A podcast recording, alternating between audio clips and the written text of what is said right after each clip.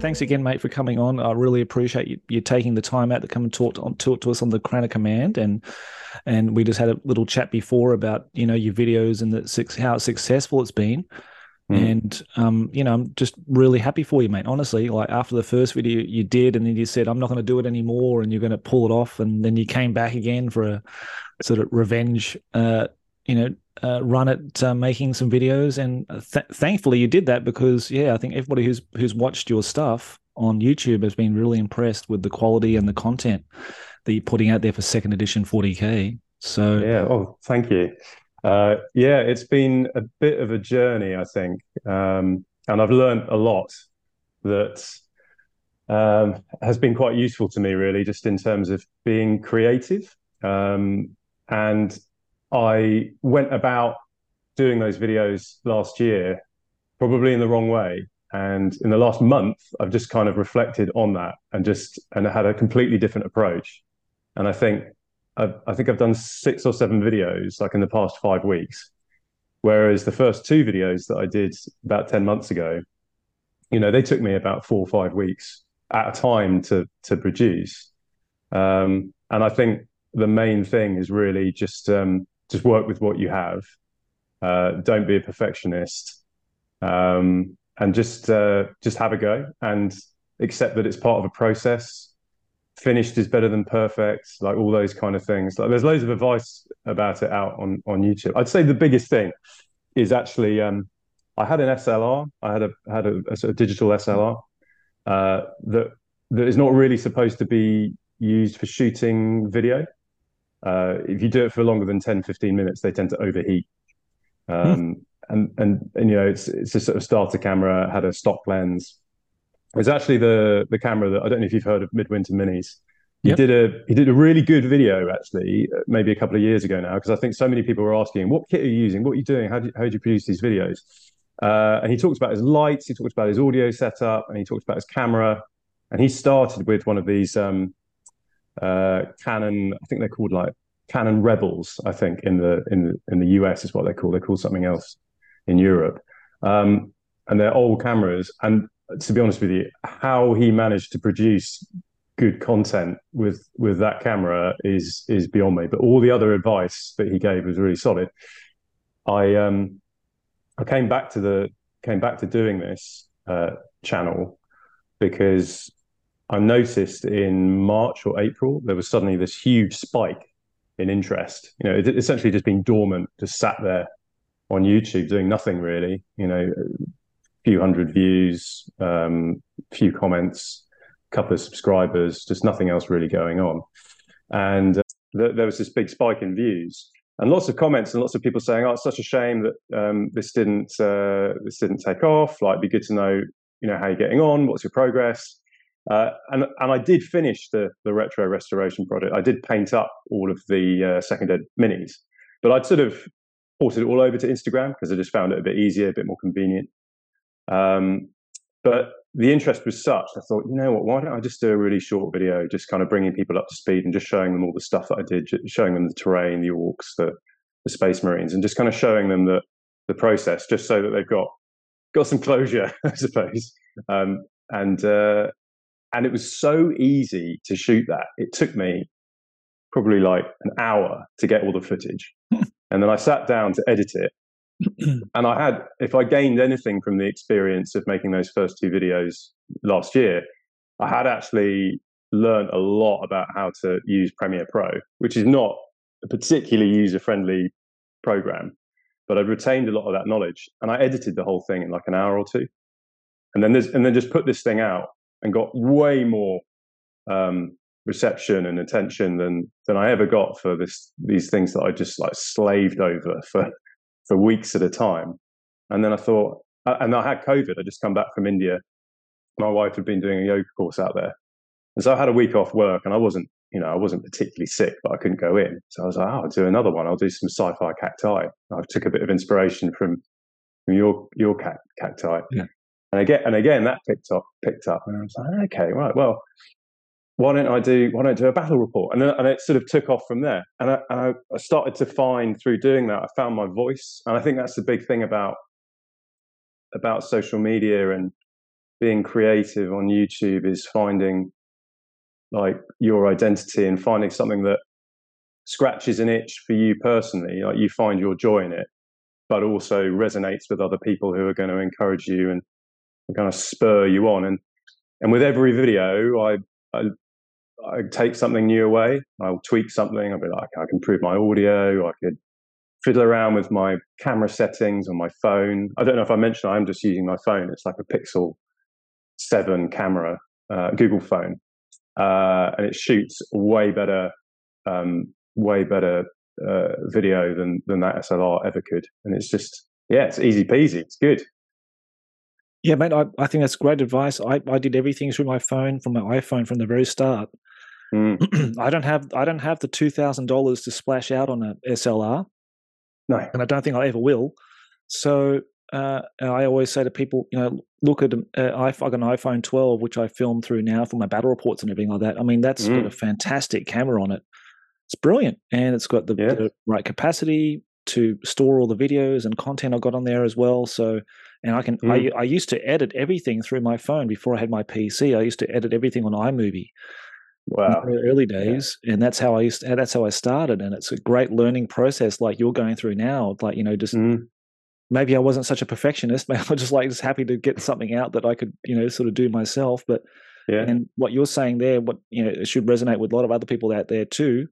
If you have your own voice, or you you think you've got your own sort of niche within the hobby that you want to share with other people, mm-hmm. go and do mm-hmm. it. Just start it, and people will pick it up and follow it and like it, and you know tell you that they yeah. they like it and encourage you to keep going. And that's that's the main thing, isn't it? Like what we're all doing. Yeah and the people I interview on here a lot uh, come from that same kind of background. You know, they probably have a regular job. They just want to do something with their hobby and they want to share it with other people and get other people inspired and enthused about what they're doing. And yeah. In turn, they will then say, "Yeah, great. I think I might start my own Tyranid project or my own Space Marine Second Edition project and go from there." So it's really mm-hmm. encouraging.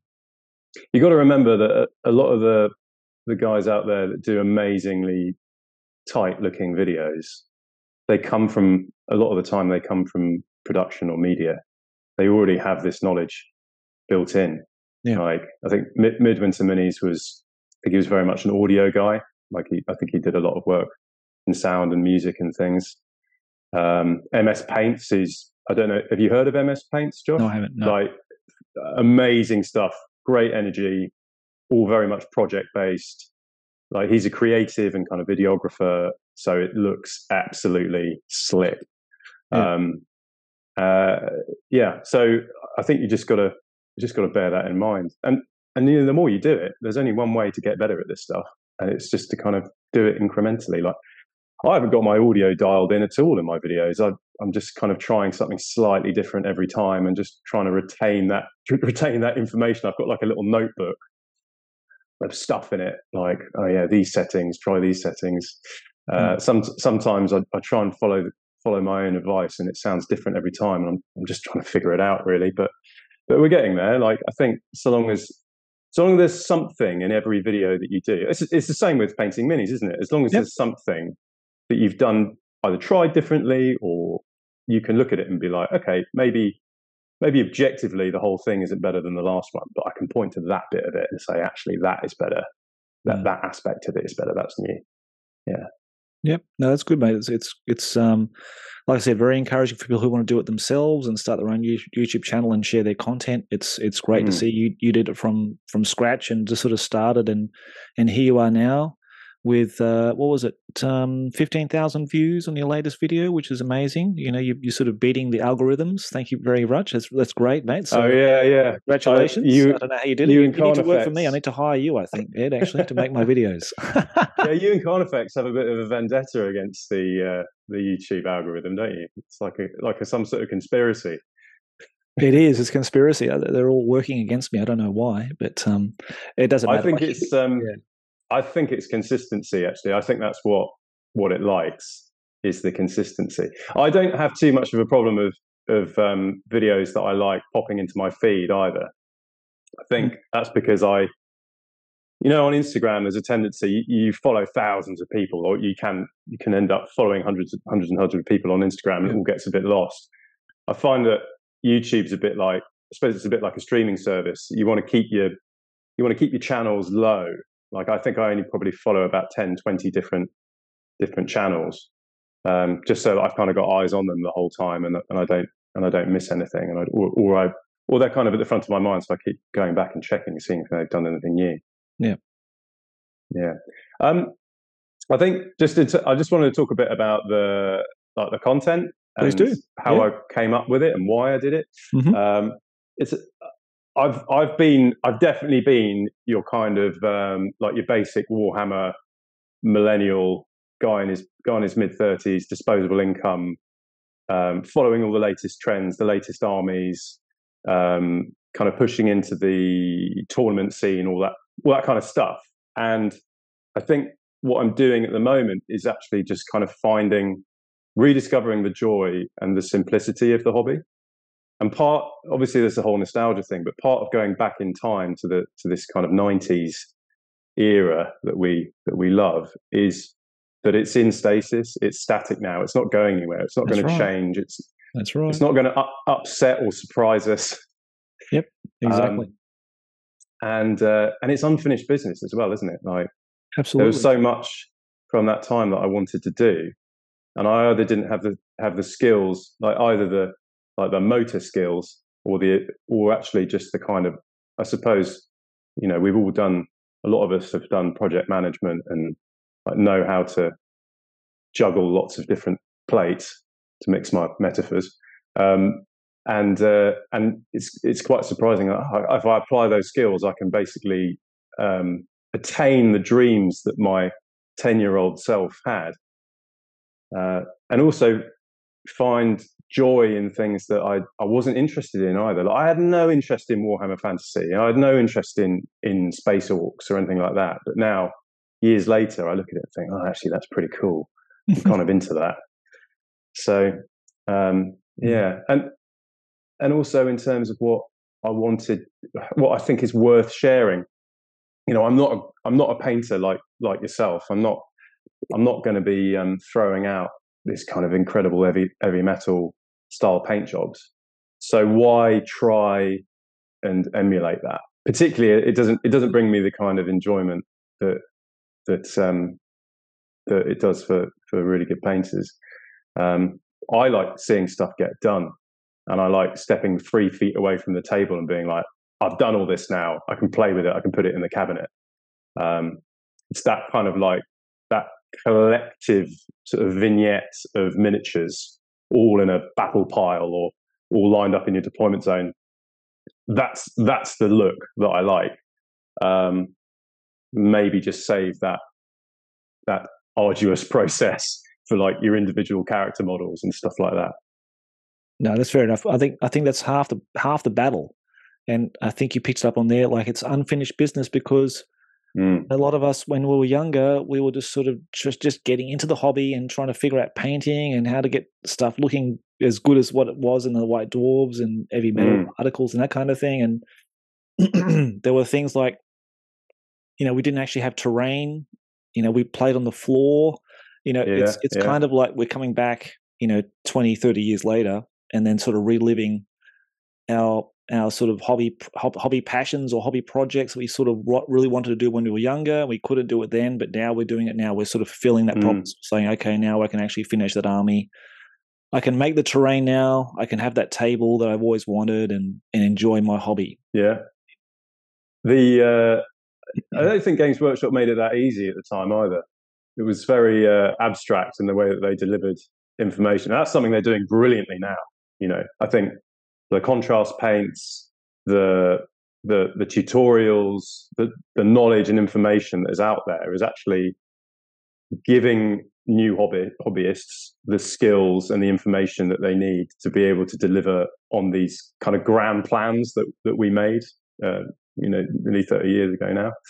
Um, I uh, yeah, in that Tyranid video, originally I was going to do a bunch of Genestealers as well in it as well, but time was time was against me, so I didn't do it. But I looked uh, a PDF of one of the heavy metal painting guys because I thought it'd be cool if I could do a a proper uh, Genestealer paint scheme from the time from the, from Space Hulk, and that guide it was just bizarre. And I don't know what it was about the time. like, you know, we talk about edge highlighting and washing, and I it was the vocabulary not existent at the time, or w- was everyone just kind of doing their own thing? I I don't know what what what it was, but I, I thought it's telling me the colors to use, but it's certainly not telling me anything else of any value whatsoever. I've actually got I've got your screen open now on your Tyranid video, and I know you're using a lot of contrast paints, Mm, mm. and that that has changed painting forever. I mean, for for Yeah. cer- certain people, and and I think a large aspect of people in the hobby nowadays, Mhm. They're not going to paint the traditional way. They're going to use contrast paints to achieve, you know, pretty good results. And I'm looking at the, you know, the Tyranid Warriors and the Termagants you're painting up there now. Mm. Um, and they look fantastic. You know, that, you know, you don't have to spend hours and hours and hours to achieve these sort of uh, results that you found in, you know, online or in magazines or whatever. Yeah. you can achieve very good results very quickly with these new the new technology they have in paints. The the new new contrast paints, the the kind of second wave of them, are the coverage is so good on some of them that they're almost like base coat light. I think. Like I think the, the first generation of contrast paints were very contrasty Yeah, and very very light on the uppermost edges. Have you have you played around with any of these? not tried one all, of them Josh? yet, mate. Not tried any of them. Mm. So I'm I'm waiting for the Vallejo Express paints to hit Japan, and Mhm. once they do, I'll I'll order a batch of those, or I might might order them overseas or whatever, and just give them a go because I'm I'm sort of curious about them. Yeah, yeah. I mean, it ended up taking forever for me anyway because I I did the contrast Flesh Tearers Red uh, base coat, and I thought, you know, this would actually look better with a traditional edge highlight, and then it ended up building up anyway. So it was a bit of a was a bit of a slog. One thing I would say is, yeah, probably still keep away from doing large panel surfaces like the land speeder. Happy with the land speed. I think it looks. I'm pretty pretty Yeah, pleased with it. Yep. Mainly the aesthetic, actually. And I, I was going to mention the banner, Josh, the banner tutorial. oh yes, That's brilliant. Absolutely brilliant, mate. On you, so, so helpful. yeah, wonderful. Thank you very much for your mentions too to my channel. It's that's very kind of you. You, you didn't have to do that, but thank you very much for that, Ed. I really appreciate it, It's a mate. pleasure. You know, I think probably the most useful piece of advice in that video is just you, you talked probably about for two minutes about patience and about coming back to it and then doing another coat and then putting them aside and how you might have several banners on the go and you might just pick one up one evening and do it. That's so helpful because there's so many tutorials out there which will absolutely show you the right way how to do it and you can watch how the artist is moving their brush and you can pay attention to the consistency of the paint and watch it flow and all that kind of stuff is great but not not very many of them really emphasize the, the patience i think it probably took me about two and a half hours doing that just kind of finding this zen this zen zone just Yeah. layering it on had a podcast on it was really nice um, that's good. But and even then I was like I could I could do some more layers I I could bring this up a little bit I, I sort of looked at my my watch and I was like I need to edit this thing I, it's time to stop it's time to call time on this banner Yeah, I was really impressed with with the banner you did. It was great, really, really nice. Um, Mhm. And banners are really difficult because you're working with a 2D surface. It's not like a, a 3D model. It's you know you are creating your own sort of little mini painting in a way. You know what I mean? yeah yeah Um, so it's, it can be very daunting. That's why the black and white uh, photocopied etched uh, pages in the in the codexes or the army books are really great, so people can just photocopy them, varnish them, and paint them Mm. straight over. But if you're creating one from from scratch, it's really difficult. So I really admire anybody who, who actually attempts to do something like that. It's really quite Yeah. difficult to master Yeah. that. So it does I take patience. the- yeah, for sure. I love the look they look absolutely fantastic those those paper banners when you do them right it's so satisfying to do have you seen my um the bad moon boss banner Yes, I Uh, did. Yep, I think I yeah. saw it on Instagram. Yep, nice. The uh, I think it's in it's, it's in one of the uh, kind of Rogue Trader Orc books, maybe like Wa- Wada Orcs or whatever. And there's there's pages and pages of these just really out there banner designs, and the page for the Bad Moons. You know, all their all their knobs in in Mega Armor, and they've all got the back banners on. Yep. And there's a great there's a great one which I'm really looking forward to doing. There's a like a a, a, a mad doc, or one of their doctors, Yep. and um, his banner is uh, is a is that half crescent moon, but like wrapped in bandages. It's just so Oh, brilliant. so fun, and I yeah can't wait to have a go at doing that. Yeah, that, I think the orcs for me, because I've never collected orcs back in the day, I think they've just been a revelation for me because it's that whole hobby painting aspect of them, which Mhm. you know definitely surpasses any other army I can think of in 40k to do because every clan is different. They've got different color schemes, they've got different banners. You can really go Mhm. wild with, with all of them. They're- They're just wonderful. So I'm so glad to have found them now. Yeah, yeah. Your bad moons look phenomenal. Uh, they're so good. Thank they're you. so good. And and actually, from a competitive standpoint, like looking through the the, the old second ed codex, like is there really any other clan that you want to be taking? These these are so good. You know, they're they're boys. You can just tool them up with plasma guns. You know, they get all the best all the best kit. Um, you know, they got their their mega armor knobs. There's just uh, the the Goths are supposed to be ferocious and vicious, but they're they're rubbish, aren't they? They're not really very good. Sorry, I'm, I'm I might I might be just yeah. I might just be channeling um Yeah. channeling the video that I think by the time that this airs, my latest video will be coming out, and so I'm a bit Awesome. sore, bit sore about this latest battle report. but I, I, I do seem to remember you having a discussion with another guest about about orcs, and I think the the conclusion was that actually they're quite a good shooting army. Mm. I think it, maybe maybe it was from one of the Bring and Battle Mm. guys actually that the orcs are really good at shooting oh, Richard. and good yeah. at Mm, yeah, yeah, I think so. Yeah, I love love their content as well. That's really Yeah, fun. they're fantastic. Great guys. Yeah, very good. Yeah. Um, I uh, I think we've sort of jumped ahead, haven't we? Because I haven't done my um, I haven't done my origin story. Yes, I know. Well, I. You've been a great guest, Ed. I'm- You've been talking a lot. That's fantastic. I, I always, Oh. I always worry that people won't talk enough. So that's great. So yeah, tell us how how did you get into the hobby? Like, what was the first inceptual moment where you found something that was related to wargaming or miniatures?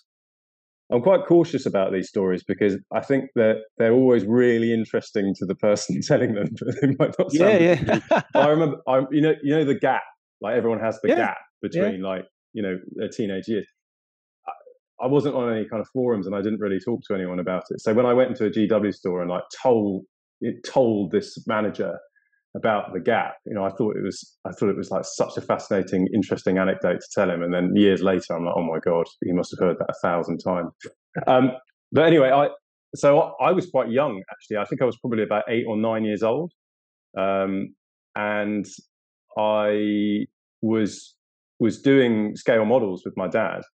My dad was really into his kind of military model kits like Tamiya and and Airfix and things like that. He was also really into uh, like aviation as well. Like I don't I don't know if you've um, heard of like Robert Taylor paintings, but there's a you know there's a whole kind of artistic movement in uh, in aviation.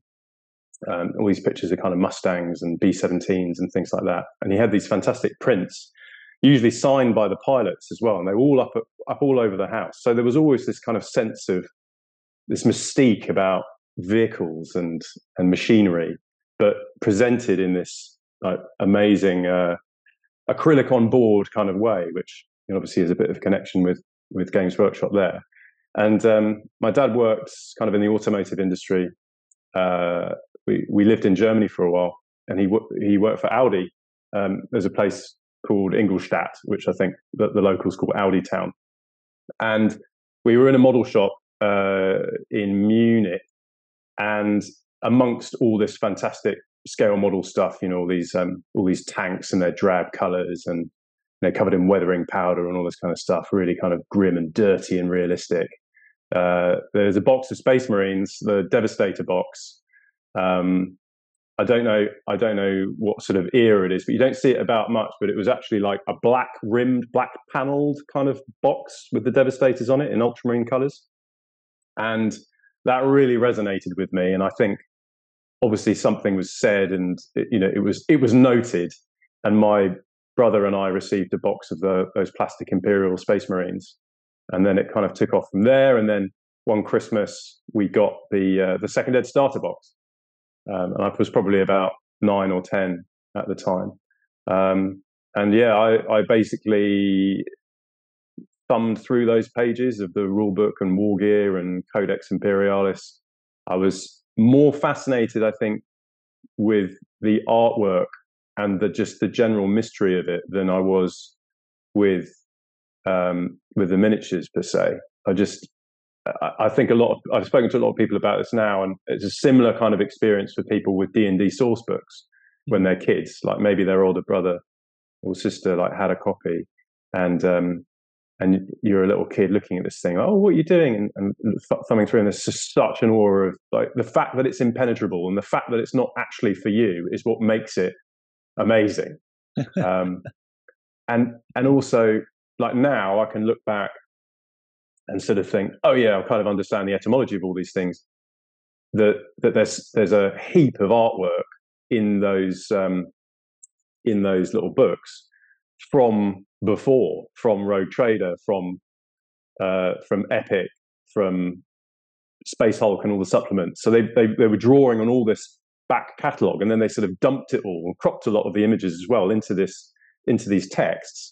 So, but I didn't know that. So to me, it was just this incredibly vivid, and the artists were they had this shared vision, which didn't necessarily even correlate that much, you know.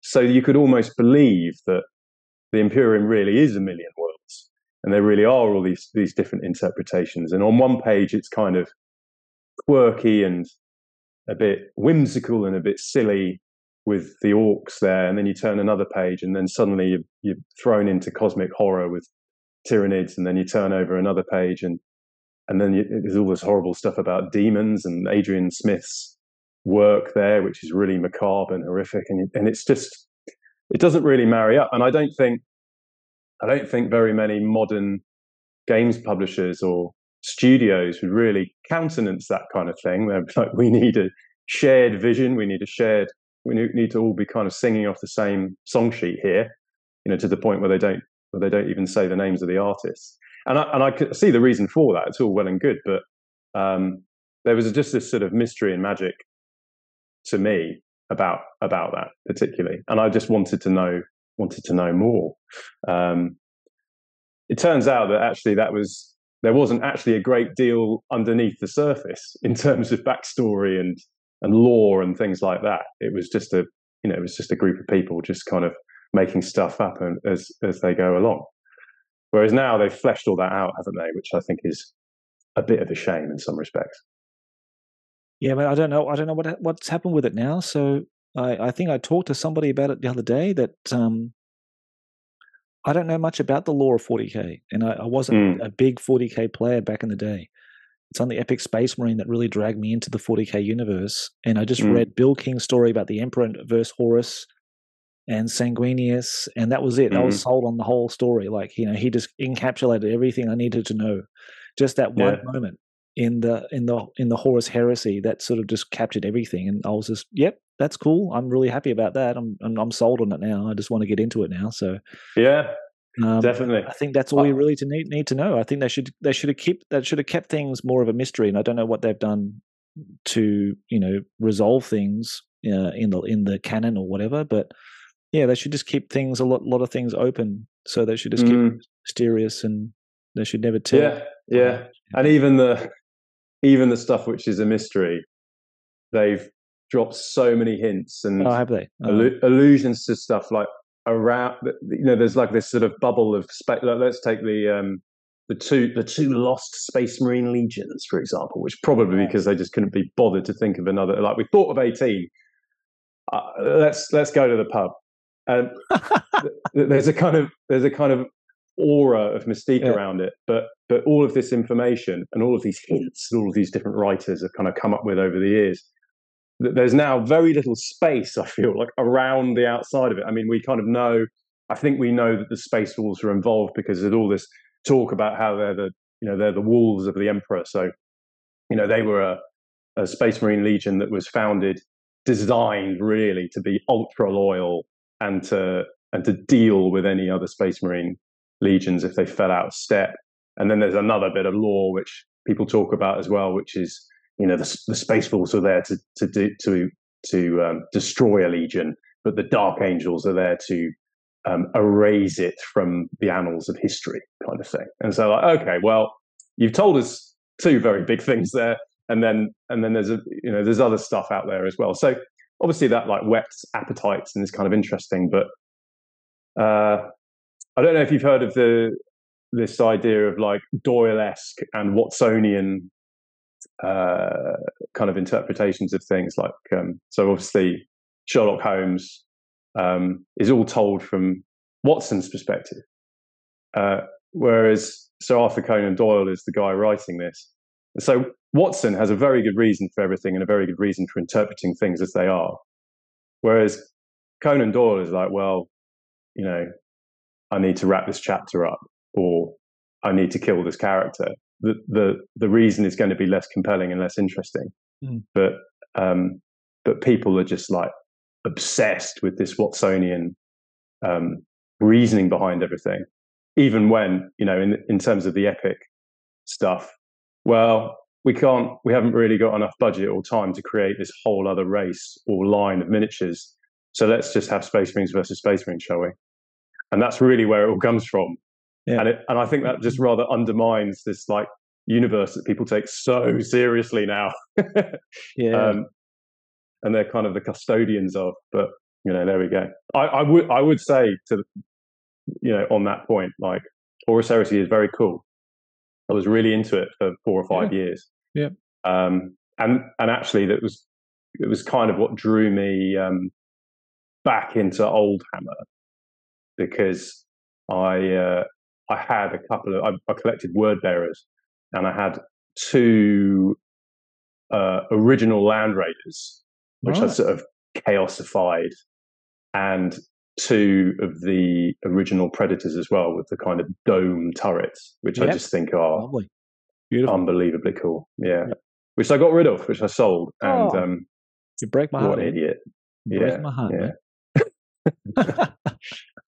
yeah, never mind. Um, yeah, so sorry, I went on a bit of a tangent there, but I, uh, yeah, and and um, I was super into second edition, mm. and I remember always being a bit frustrated with the and and people call me out on this. You know that my bases are all just like kind of like this dark blue, kind of slightly urban color. I won't ever do goblin green bases. I'm really sorry. I think lots of people are just going to like hey, really switch breaking off. my heart now, Ed. Yeah. yeah, yeah. People are just going to like throw their phones or whatever they're listening to right now on the floor. Just, oh my god, who is this guy? Why did we let him in? Yeah. Uh, but the the reason for that is is that like I've, I've just banged on about the aesthetic that like Mark Gibbons and John Blanche and Adrian Smith. I'm pretty sure that they weren't doing those those images with Goblin Green bases. you know, I, I'm I mean, correct me if I'm wrong. Uh, the, so the Mario really World wanted... golf, the, the Mario World golf course of the 44, 40k Millennium. Yeah. So yeah, I know. Yeah, if you put if you put any of those species or factions on on that Mario Kart world, it would not it would not be very green and uh, beckon for very long, would it? Um, yeah, I so imagine like Eldar exodites riding Yoshis. I mean, that's you know that's where it's at really. on the Mario, yeah. you know, you know, you know Yoshi from Mario. Yeah, yeah, I know Yoshi. Yeah, he's great. I'm sort of being re-educated with my son. He's playing all the Mario games now. I never played them back in the day, but Yoshi is like that. Um, he's like a li- big lizard kind of character, very cute, big bug-eyed, and, very very sticky tongue.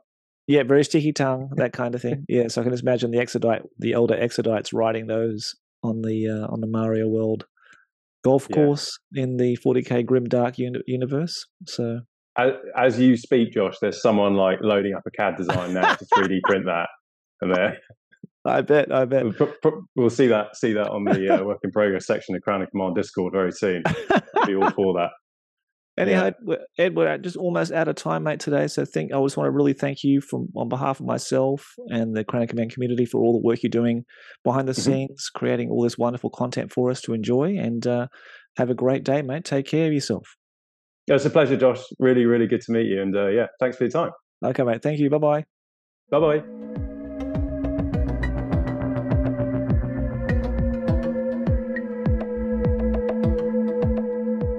Okay, here we go. Uh, hello, everyone. This is Chris Snyder. This is probably going to be on the Crown of Command uh, podcast. So if that's where you're listening to this, then it worked. Uh, I am joined today by my good friend from Germany, Andreas. Hey, Chris. And today we're going to be talking about, I guess, a lot of things, but for the most part, I think our conversation is going to focus in on campaigns, playing, uh, playing games in a, in a campaign style. Um, now, I think maybe before we start, I don't know, we should do some kind of an introduction uh, so that anybody who's out there, if they don't already know you, um, could just learn a little bit about you. Yeah, okay, I'm fine with that. Yeah. Now, I, I got I'm going to segue here for a second. I had this idea some time ago about recording several different um, podcast episodes where I would interview people and uh-huh. just kind of, you know, talk about not not just their origin stories, but like just get kind of get to know what kind of a gamer everybody is and like what projects they're working on and uh, you know just like really what they're into and mm-hmm. I, in my mind i had this idea that i was going to begin these episodes by telling the guest what I think I know about you. Well, that's fine. Okay, so let's let's try that. Why not? Had getting to know you, and then you can like retort that and say that is way wrong, you know, or or expand on it a little bit more. Okay. So okay, sure. I guess rather than introduce, allowing you to introduce yourself, I'm going to introduce you based on what I think I know about you. Yeah, so, that sounds like a um, lazy lazy time for me. That's good. yeah, there you go. There you go. Sure. so, um, you are on Discord, and your screen name that you use, um, yeah. how do you pronounce that? Is it uh, Mosha? Okay, M O S H A. Yeah. Yeah. Okay. Um, now, I the way I first met you was I think I had popped into Paint and Chat one day, and you were there, and it was my first time. I, I didn't even know much about the Discord channel at the time, and we just kind of got talking about uh, you know painting and our hobby and and things, and and I think you brought up that you were um, somehow we got talking about Man O' War, and right. I said, hey, let's you know what I'm I'm want to try out this whole uh, remote gaming thing, uh, mm-hmm. and we played a, a, game of Man O' War, and mm-hmm then I think since then you and I have played a bunch of things. We played Space Hulk. Yeah. uh, Blood Bowl. Blood Bowl. We played a lot of Warhammer Quest. Oh, we exactly. played. We've also played a lot of games of um on your end, uh, Warhammer. Yeah. Fantasy. Yeah. Yeah. Yeah. Yeah. So anyway, right. um, I feel like I've like you and I have had a lot of contact, just you know, talking and chatting and and things. And, and I feel like I know a little bit about your life. And sometimes we complain about our work and uh, other things. yeah, we, we send pictures of like family vacations that we're on and, yeah. you know, ask painting advice and, and all this stuff. So, um, oh, we talk about uh, podcasts we listen to, and we I know right. we, uh, we both like. Uh, I know you're into metal, you're a, a, sure. a metalhead, and we talk about that. And uh, you like mysteries, and I like mysteries, and, and we we yes. the Columbo and and yeah, old TV shows, old TV shows, right? That we like. So, so yeah, I feel like we, you and I have have a lot in common. You remind me very much of my high school best friend, and I think maybe that's why I feel like I've known you longer than I have. But oh, that's a cool compliment. Thanks. so anyway, anything else you want to add to to you and what you uh, mm. what you're into? As well, as yeah, hobby or what anything. Yeah, concerning hobby, yeah, I'm mostly a Warhammer Fantasy player. Like I've never played any of these, let's call them um, side games before, except for one or two games of of um, of Blood Bowl. Um, but that's already like almost 20 years ago. And I think I once tried Necromunda on a on a con, but yeah, but that's about it. And so it's really really interesting to learn about all these um, other systems um, GW released uh, during the 90s. Mm-hmm. And so far, I really enjoy playing them. It was it was a lot of fun. Mm-hmm. I yeah. also want to ask you about what your current gaming situation is like. And I'm specifically thinking, I know you've sent I've seen pictures of the gaming club that you yeah that you're yeah. part of. And yeah. that kind of resonates with me because that's how I got my start in gaming was at a uh, kind of a game store, but more of a game club, you know, where, mm-hmm. where people would just get together. Can you tell mm-hmm. me a mm-hmm. little bit about what you're playing there, who you're playing with, and what that's like? Yeah, sure. Um, the gaming club I play in is um, located in, in, a city very close to where I live. And um, I, I actually founded this club or co-founded oh, wow. it. Okay. Yeah, at, um, about I think in 2010 or 2011, and we started off with uh, three people. Uh, we decided, yeah, let's let's do that, and we were like three people who invested heavily in in getting a room and contacting people, and all of a sudden we were like 20 people. And yeah this this keeps going and new people are coming in some are leaving some are coming. I've remained there since the beginning. So yeah. Yeah it was basically uh warhammer fantasy and 40k in the beginning but then um other games are also played like uh, i'd say like a lot a lot of people there play um dystopian wars at the moment which is is also a fleet game, but yeah, with with uh, zeppelins and flying air carriers and stuff like that. now, the reason I bring it up is because I think, and I don't know if you would agree. Do you think that that uh, that's kind of helps you see games in more of a, a narrative campaign style as opposed to um, I, I guess I should explain what I'm talking about. So mm-hmm. th- there are those who don't have a game club. That they, they, don't yeah. have a regular place that they can go often. Yeah. So their yeah. gaming experience tends to revolve around uh, mm-hmm. gaming events, mm-hmm. uh, you know, conventions, one-time things, where they're playing with people they don't know. You know, they're playing with strangers, and mm-hmm. yeah, that, it's, it's... my mind seems to lend itself more towards like organized play where mm-hmm. it's more structured to say like mm-hmm. these are the parameters of what you're going to bring and the game that you're going to play is just kind of a vanilla uh, you know game and it's more of a tournament type uh, competitive yeah. Scene maybe yeah that's like an all comers game yeah like okay you, you never know you you go there and you have like a you maybe there's a club where you agreed on kind or or a game store where you kind of agreed on well usually if I come with, I say a 2000 points army, there will probably be somebody there with, with a 2000 points army too, and we can have a play.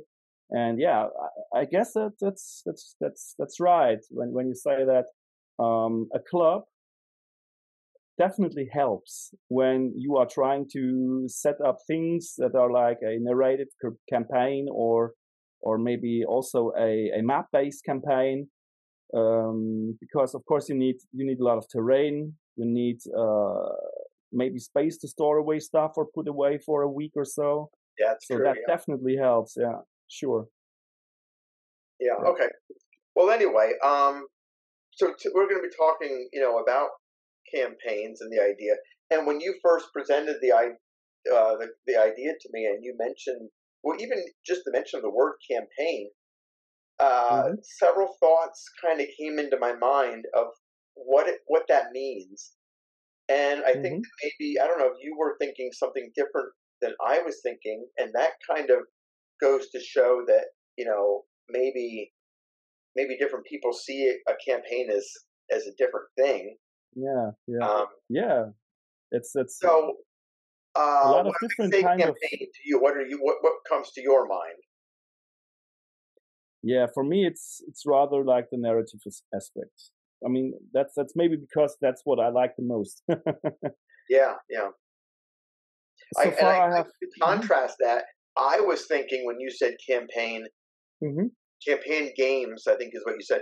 I thought, oh, you mean like like Necromunda or Mordheim or even mm-hmm. Warhammer Quest and Blood Bowl, where there mm-hmm. are like rules that are kind of baked into the system, mm-hmm. where you play a game and then there's a post game sequence and mm-hmm. something changes and then the next game.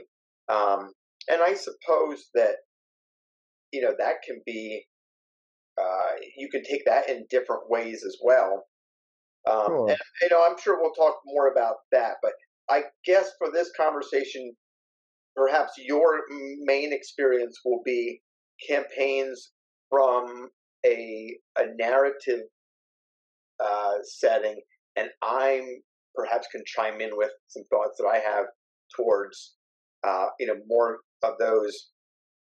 Oh, I don't know what to call them. Um, you know, games that have a pre and post game sequence baked mm-hmm. right into the rules. Yeah, linked together by this uh, post game of yeah.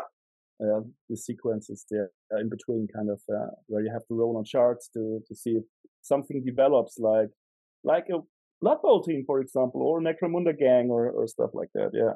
Yeah, but, yeah, but yeah, yeah. That really was wasn't like what was my idea of, of a campaign, but rather these uh, campaign box sets that were released during the nineties. Yeah. They are all fantastic, and um, some of these were not released in Germany or only like um, I think during sixth edition or not at all or only in White Dwarfs. So um, when I started playing, I I had never heard about these uh, campaigns, and when I found out, oh boy, I was into them. So um, I tried to replay some of these, and we did. And we played, um, for example, um, Idol of Gork and The Grudge of Drong and Tears of Isha. And we had so much fun. And I thought these campaigns are so uh, like well written, enjoyable, and I think also they have a high replay value because they are quite from my um, yeah from my personal view they are quite balanced i guess uh, and yeah, generally well done. And yeah, I wanted more, so I thought about okay, how can I make my own campaign maybe? So yeah, I started thinking on on yeah, what's important.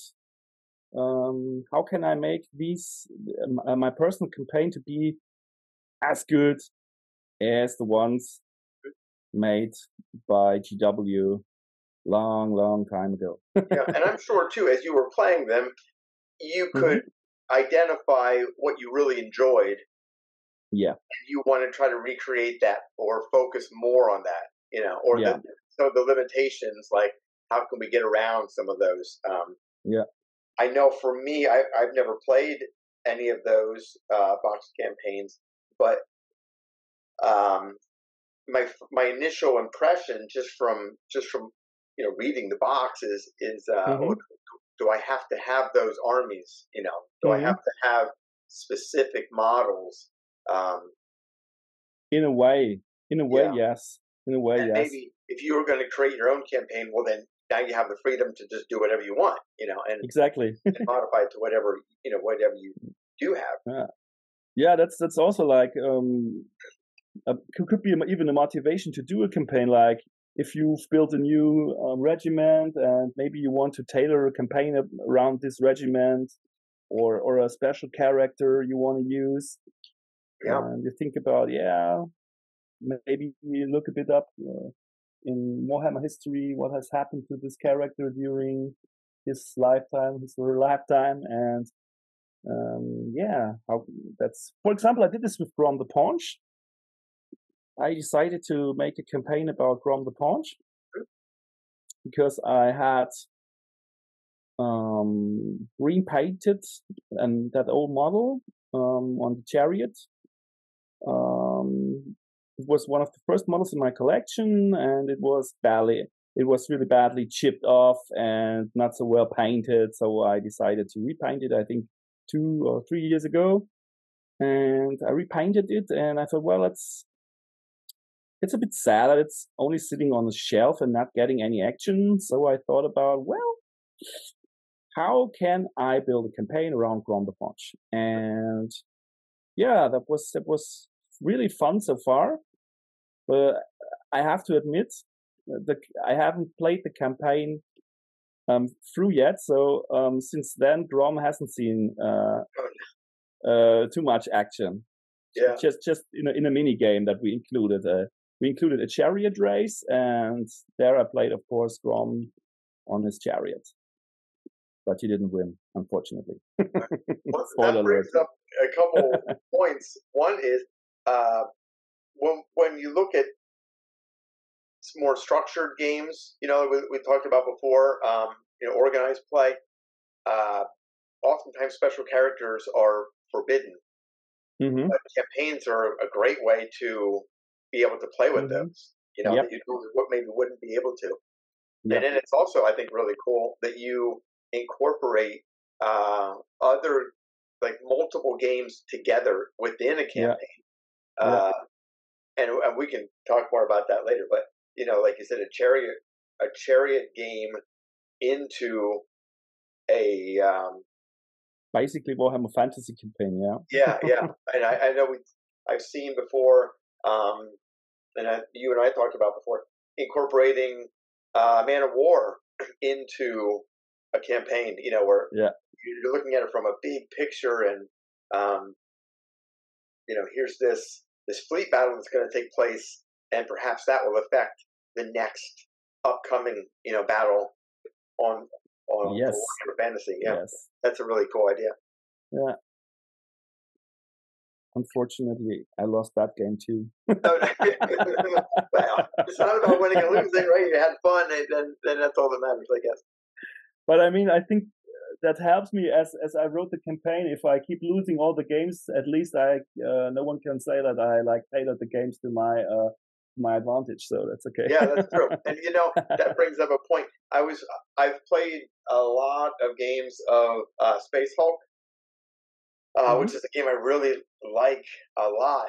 And I, I play uh, remotely, you know, of course. And all of those missions, all those camp, all, mm-hmm. or all those games, they have a little uh, narrative beginning to them, you know, an mm-hmm. excerpt of, of, what happened. And yeah, um, I know, like Josh and I have played a lot of games of that, and I think he mm-hmm. mentioned when I talked to him recently about um, my winning record, you know, and how many, which is terrible. I, I've only won like a couple games, and I didn't. Now even, that you mention it, we played yeah, two, and I think you won both, right? oh yeah, yeah, yeah. But thinking, I don't even care. I don't even think about winning because oftentimes, if I'm playing the the Genestealers, I feel like I'm yeah.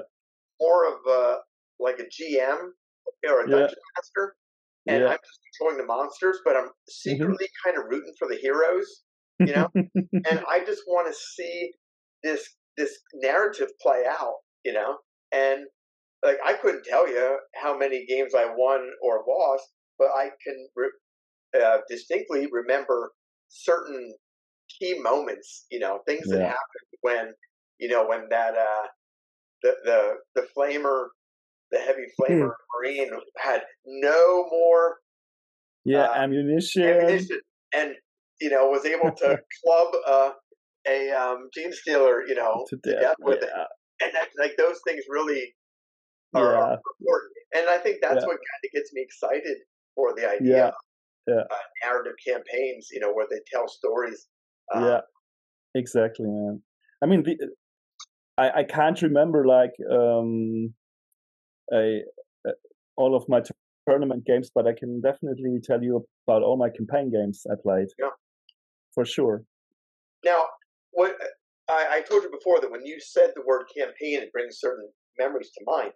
Mm-hmm. And another thing, when I think of campaign, I guess I think of my ro- role playing roots. And Mhm. I think about like if someone had said, "Oh, we're, we're playing a new campaign," and I think that means, uh, okay, we're going to be making making a character or making a war band or whatever. Mhm. We're going to be playing, and there's really no end in sight, and we're Mhm. just, we, we have no idea where we're going. We're just going to play every Mhm. week and kind of see where things go. And I guess that's fine as well.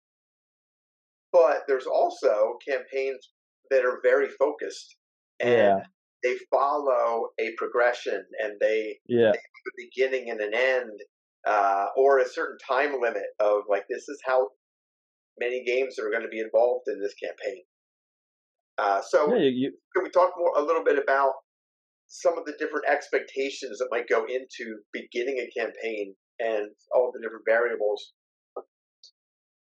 yeah. Well, what I think uh, what, what's important is, I think, um,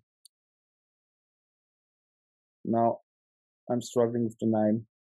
Maybe we can cut it out later. Uh, you had an interview with You, you think any of this is going to get edited for real? yeah. I, now you had you had the interview with Davide and Tuomas, and I think Tuomas um, Pirinen also mentioned like what's important is think about the finale, yeah, I agree. and that's what I also think. Guys, it's really important. Like to think how is this campaign going to end? What's the big conclusion? Something. I mean, it's building up to something, right? Yes. I Yeah. mean, uh, it, it's got to be it's got to be ending with a big boom or Yeah. something. Maybe it's a yeah. I don't know. A big boom. Like and and from from that ending. point, you can you can like design uh bits like backwards maybe is that, Mhm, yeah, that's sure. the right ex- uh, expression. So, well, I'm always going back now to the the Paunch example because that's what I have uh that's on my mind recently, and um, like when the Paunch um, landed with his fleet in Ulthuan. Um, they had that big battle on the plains of um ah, damn it what is the city called that he attacked Asking the wrong Um, guy. No idea. well I, I mean that's that's that's basically the grand uh, finale of of grom's uh, war. And um, i thought well this is going to be the last game but what's happening before? And um, how can um, the games before affect this final battle.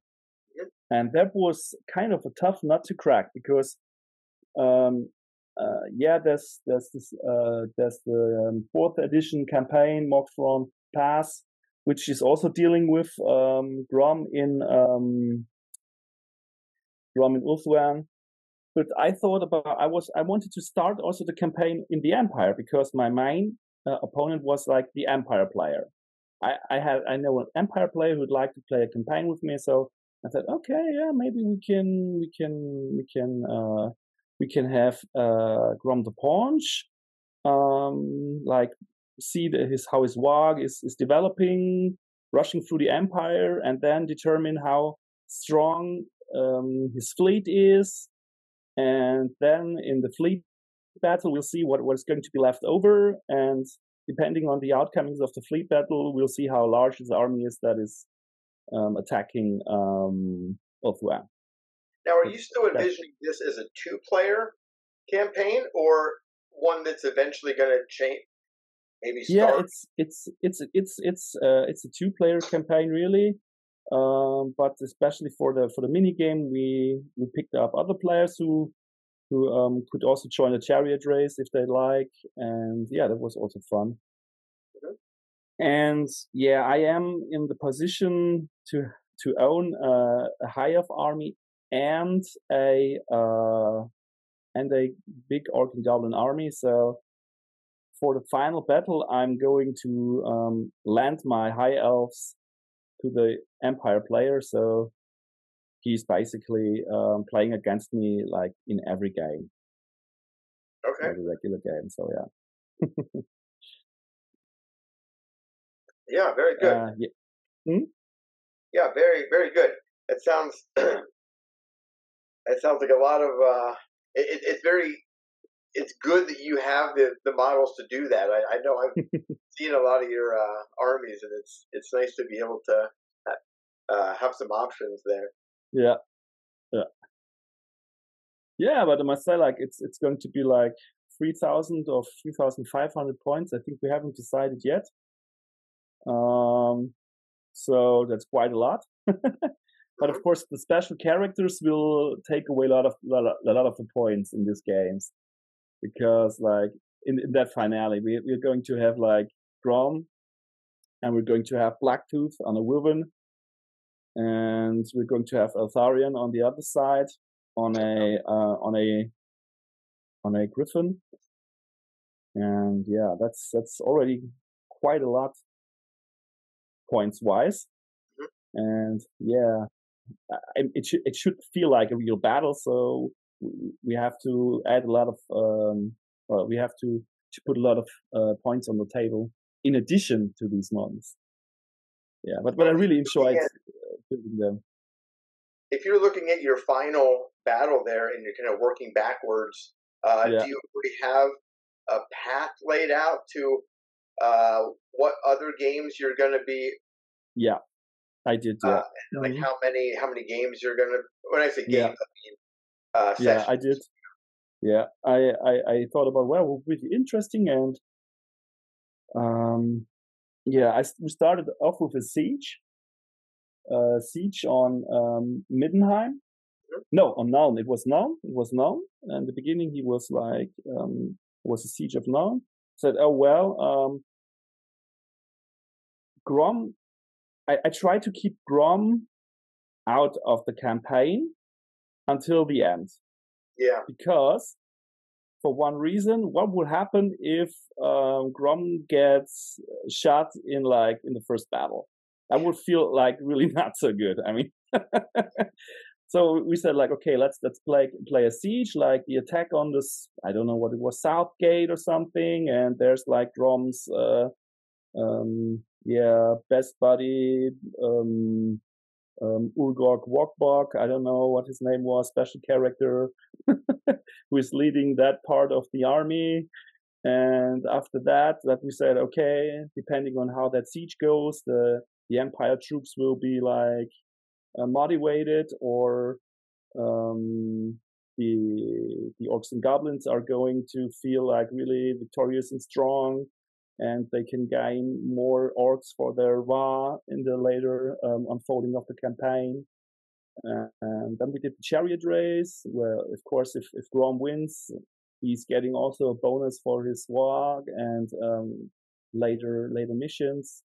And then we did like a, a crossing of a of a bridge where the Empire General had to prevent additional um, orcs and goblins joining uh, Grom's war. And what else? Ah, yeah, we we did also a skirmish game with um, where where Groms uh, sent wolf riders to pillage, and there's a ca- an empire caravan, and they are trying to protect um, the, uh, the the caravan from the um, from the plundering goblins. Yeah, and depending on how much orcs and goblins and how much plunder Grom can gain to build his fleet, uh, yeah, uh, he gets an advantage, uh, an additional um, equipment card for the Man O' War battle or additional uh, crew for his ship in the sea battle. Yeah, and that was like how we designed it. Yeah. so you just kind of I don't know, maybe like kind of making it up as you go along, as far as like what the benefits are. Uh, I th- I thought yeah, I that's- thought really long. that you do that. What what's like what's too much and uh, what's definitely not enough, and Yeah. you you have to like be really careful with that because that might really tip the balance too much Exactly. in favor of one Yeah. or the other side. Yeah. And still, it it should matter somehow in the end because if it doesn't, well, then why all the fuss? yeah, yeah, yep. I yeah. totally agree. Yeah, I know. I've I've kind of giving some thought to uh, you know any campaign type thing. I might want to do at some point in the future. That's definitely a thought that comes to my mind. Is you know like yeah, you want to give some kind of uh, benefit, but uh, you know not to the point where it gets out of control. Um, yeah. One idea that I have have seen, I don't know where I saw it. It might be the fifth edition uh, battle book, you know, that talks about a campaign. Um, mm-hmm. I kind of like one of the things that they do there is you'll have at the beginning you have certain stipulations or limits on what you can have in your your army at the beginning mm-hmm. of a campaign like maybe mm-hmm. only one war machine or only mm-hmm. one level one wizard. Yeah. Uh, and then as you as you win battles, um, it it just kind of takes some of those limitations away or opens up more possibilities. So, mm-hmm. um, whereas you might start with only being able to have one magic item up to 50 mm-hmm. points, and now as we progress, a benefit. Well, now you can have um, up to two items and up to uh, you know higher points. It, you're not gaining more points. You're you're not your next battle. You're gonna you're still going to have the same uh, this equal point armies. Yeah. It's just yeah. now your options are more yeah. open. You, you mm-hmm. know. Mm-hmm. That's that's that's uh, really nice. That like in Grudge of Drong, it was like that. If you like, um, if the dwarf player like lost the first battle, he was allowed to field just one war machine in the final battle, and if he won, he could field up to five or something like that. So that was that that's like an example for this. Uh, um, yeah, I think they did this in all of the box campaigns.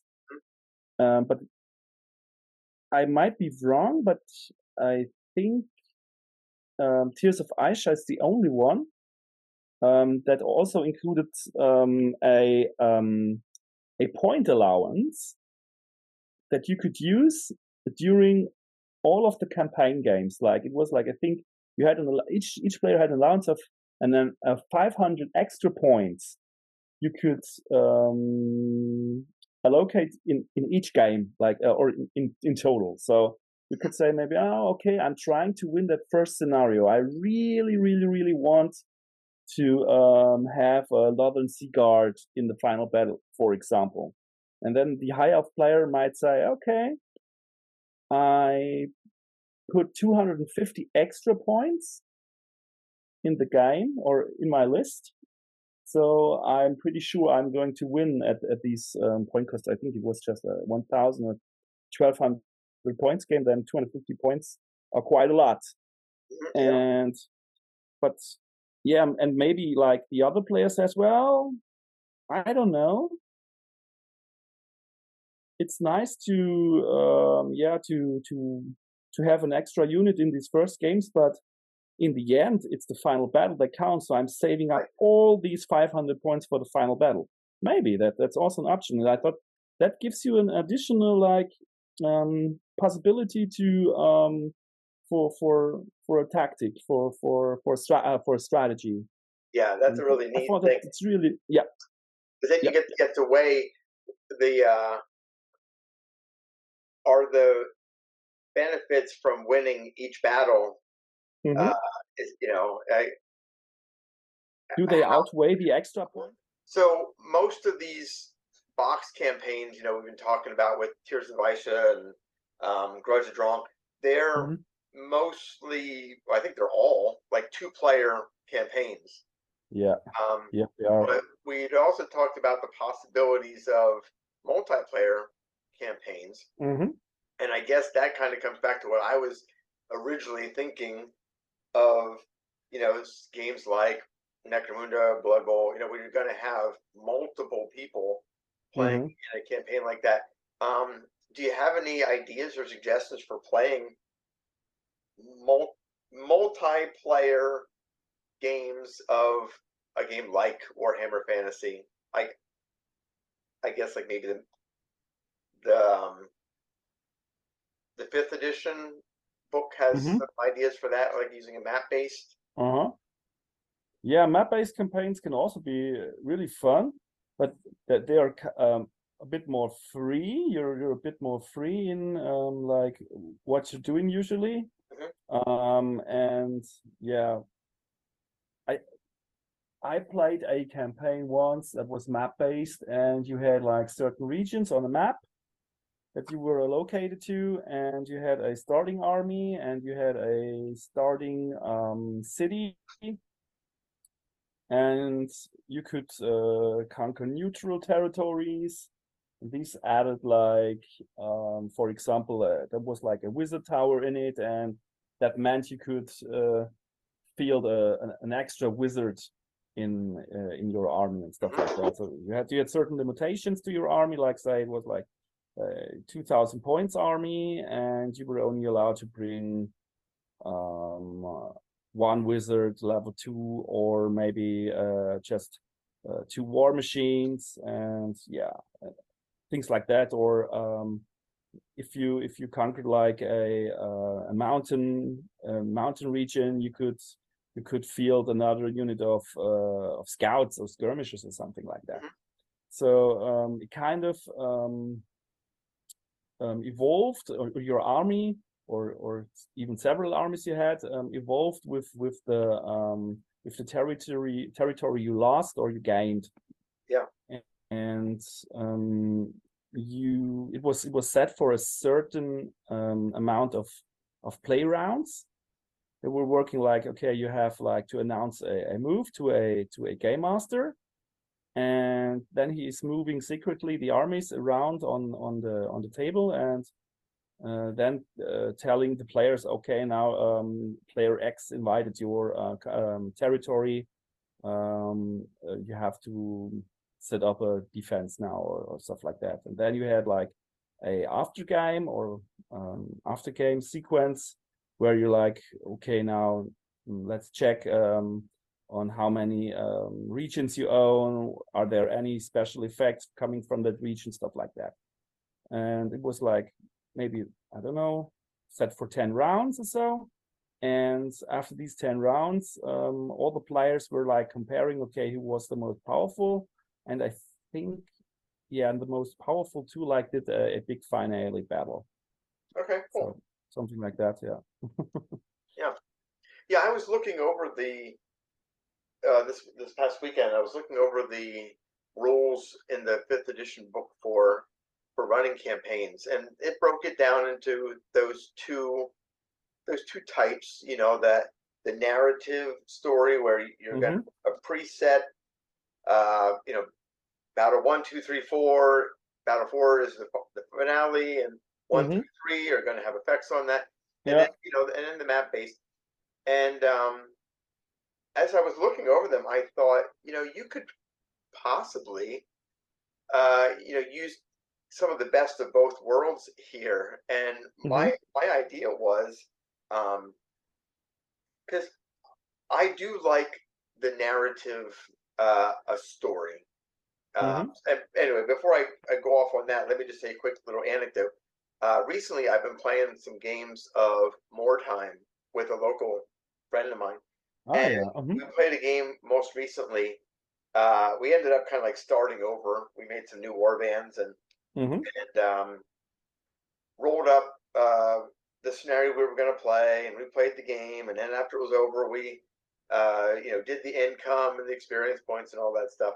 And it kind of felt a little flat for me.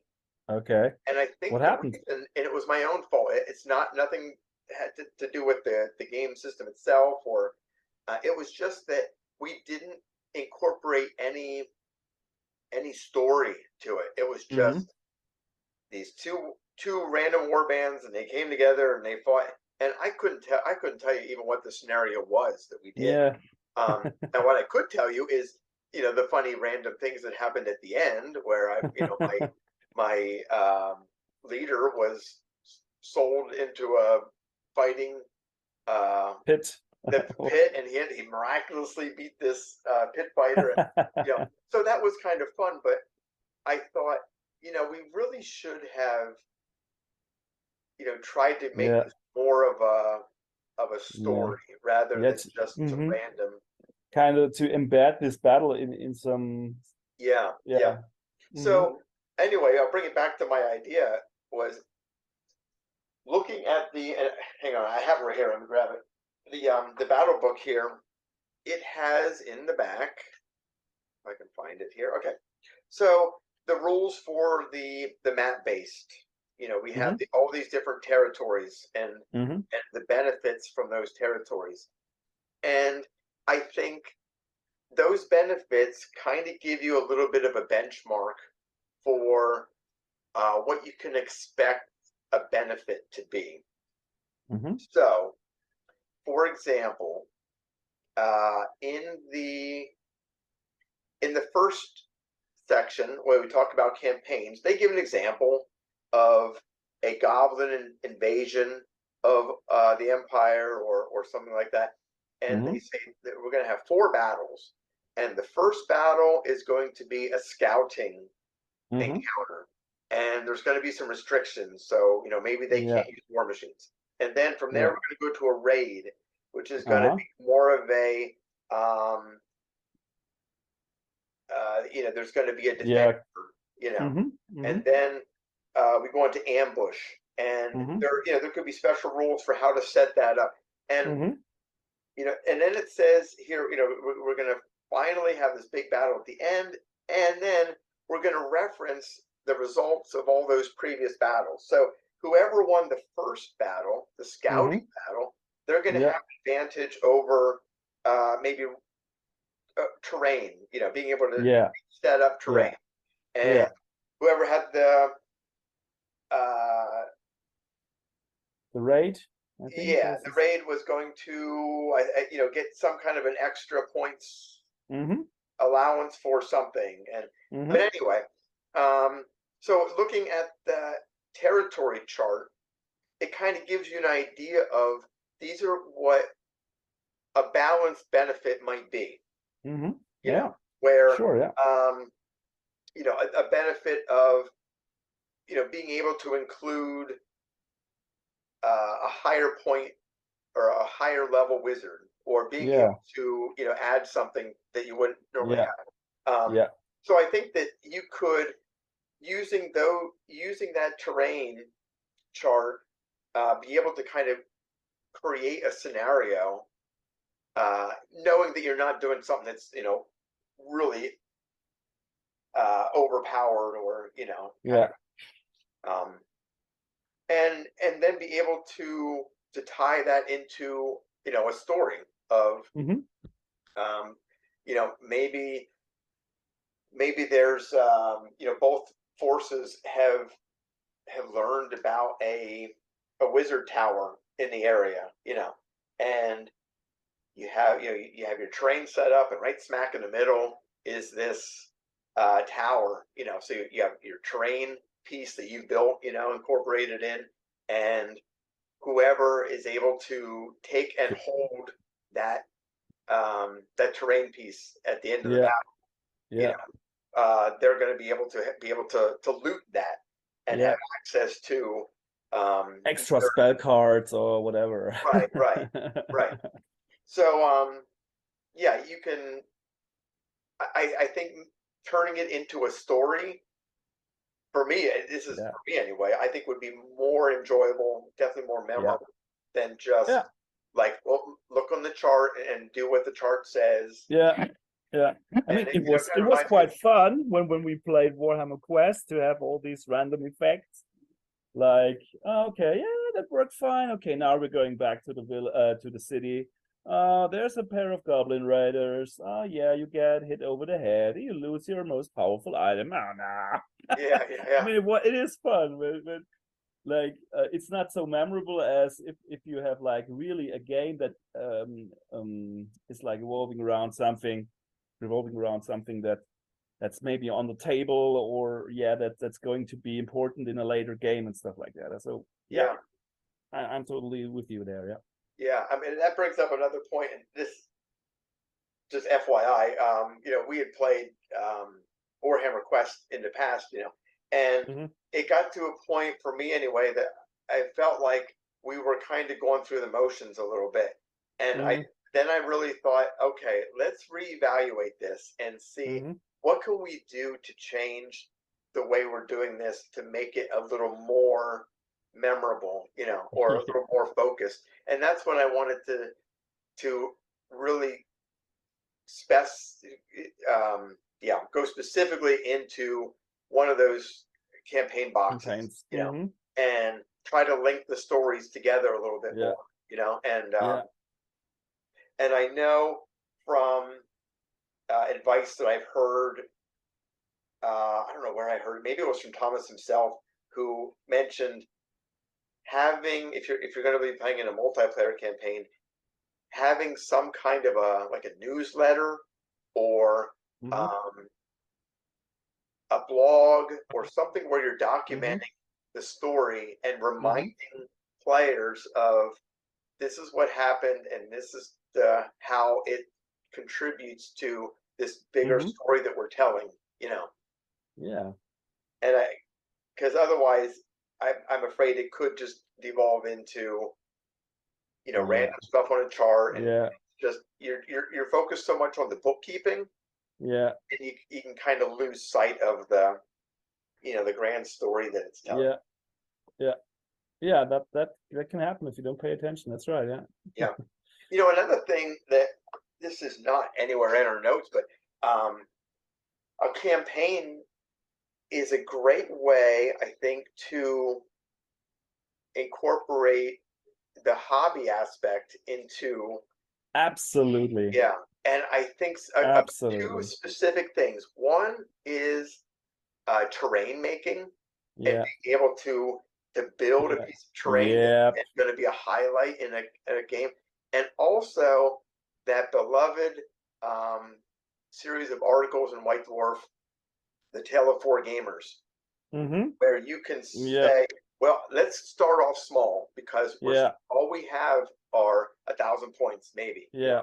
Or And then- five hundred or whatever. Yeah. Yeah then we okay. build on we build on to Yeah. that you know I mean, you could Yeah. start a campaign with uh, like you said uh, playing skirmish Yeah. where y- you might only have 500 points, you know, Yeah. Yeah. and then Or, you or, build onto that. Or, you know, yeah, I own it, but I haven't painted it yet, you know, or, or, or like or like a tactical squad of let's say space wolves. yeah, hey, there you go. Hint, hint, right? Yeah. Well, I'm getting, Yeah. I'm in the process of getting a, um, uh, a bunker, a, uh, oh, see? a resin bunker. Okay. And, uh, again, that, that, that ties right into the, there's yeah. a, a bunker mission card that yeah. you know, could be. so yeah, um, I think these are all you know good thoughts about uh, campaigns and and you know having fun and making memories and, and building a story. I think is Yeah. in I my mean, mind the most important thing. Um, basically you can you can do anything with that campaign that you like i mean it's it's all up to you like you can you can do the you can put a lot of effort in it or not so much and still have fun i mean yeah, yeah. And yeah So on a on a side note, this is kind of off topic here, but um, this kind of comes back. I asked you before about your hobby origins, you know, and you talked about the, the game club, and I also have experience with a, uh, you know, a game club background, and I was just at a uh, my store the other day. I was buying some paint, and um, I was thinking to myself, um, what if this were my local game store when I was Mhm. younger? And would I would I have grown into the gamer that I am now if I if I started off in a game store like the game store exists today? Mhm, And I don't think so because the, my particular game store, they're very focused on tournament events.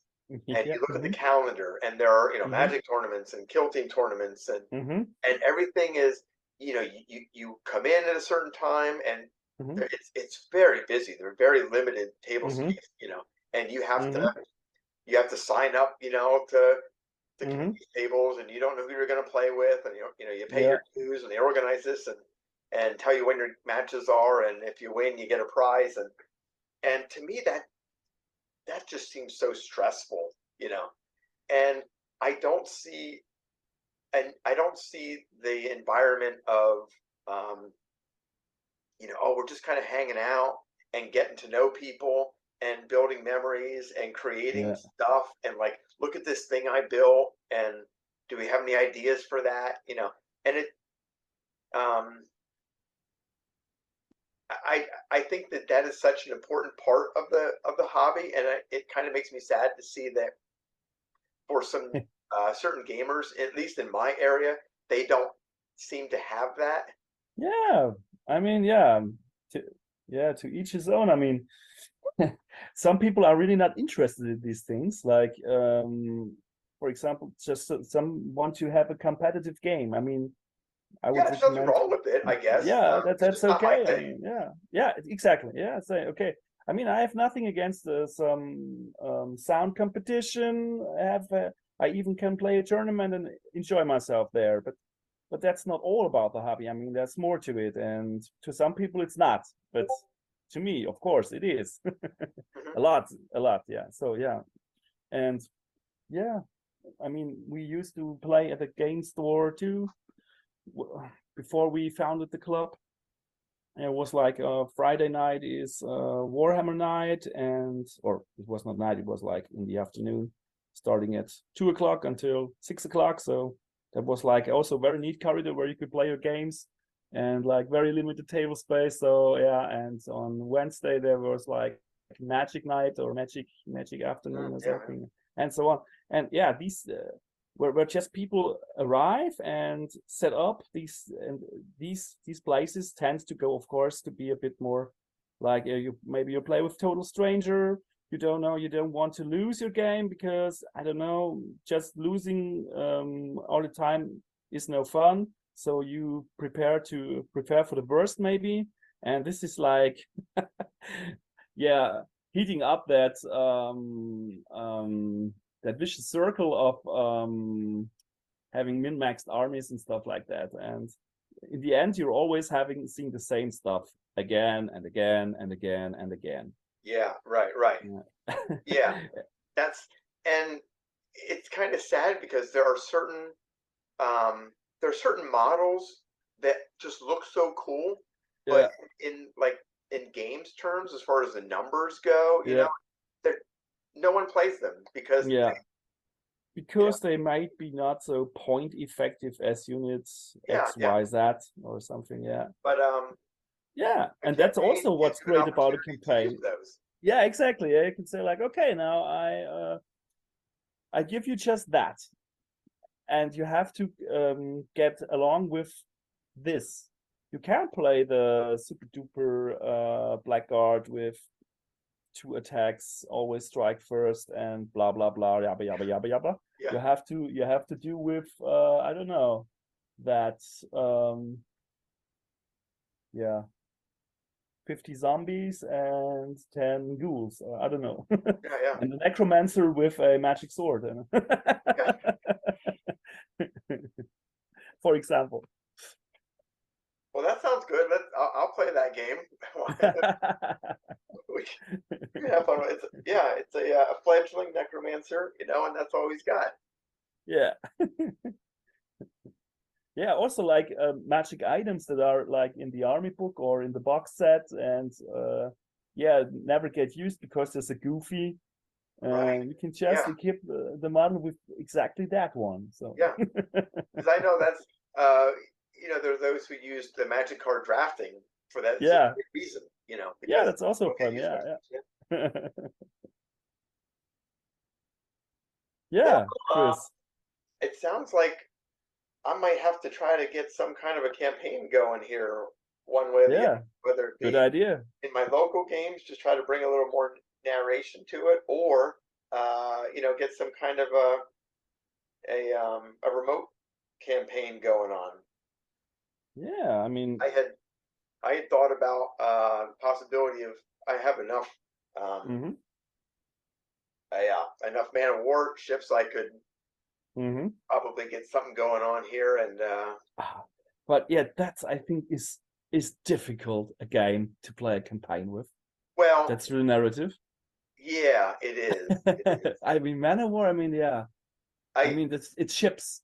I mean, yeah and I wouldn't use I- don't necessarily like the the campaign rules that came in the in the Yeah. game because maybe the Odyssey or something. I don't know. yeah I, I I guess what I should say is um, I would playing a a series of linked games hmm um, using some fleets and you know some scenarios and try to create a story you know Yeah. that goes with it but uh, yeah I think I think you're right it's a little too zoomed out maybe to to be too interesting seeing that you're you I saw a nice table lately of a uh, um, it was a Warmaster table with um with a harbor. It was like a city with a harbor for Man O' War ships. Mhm.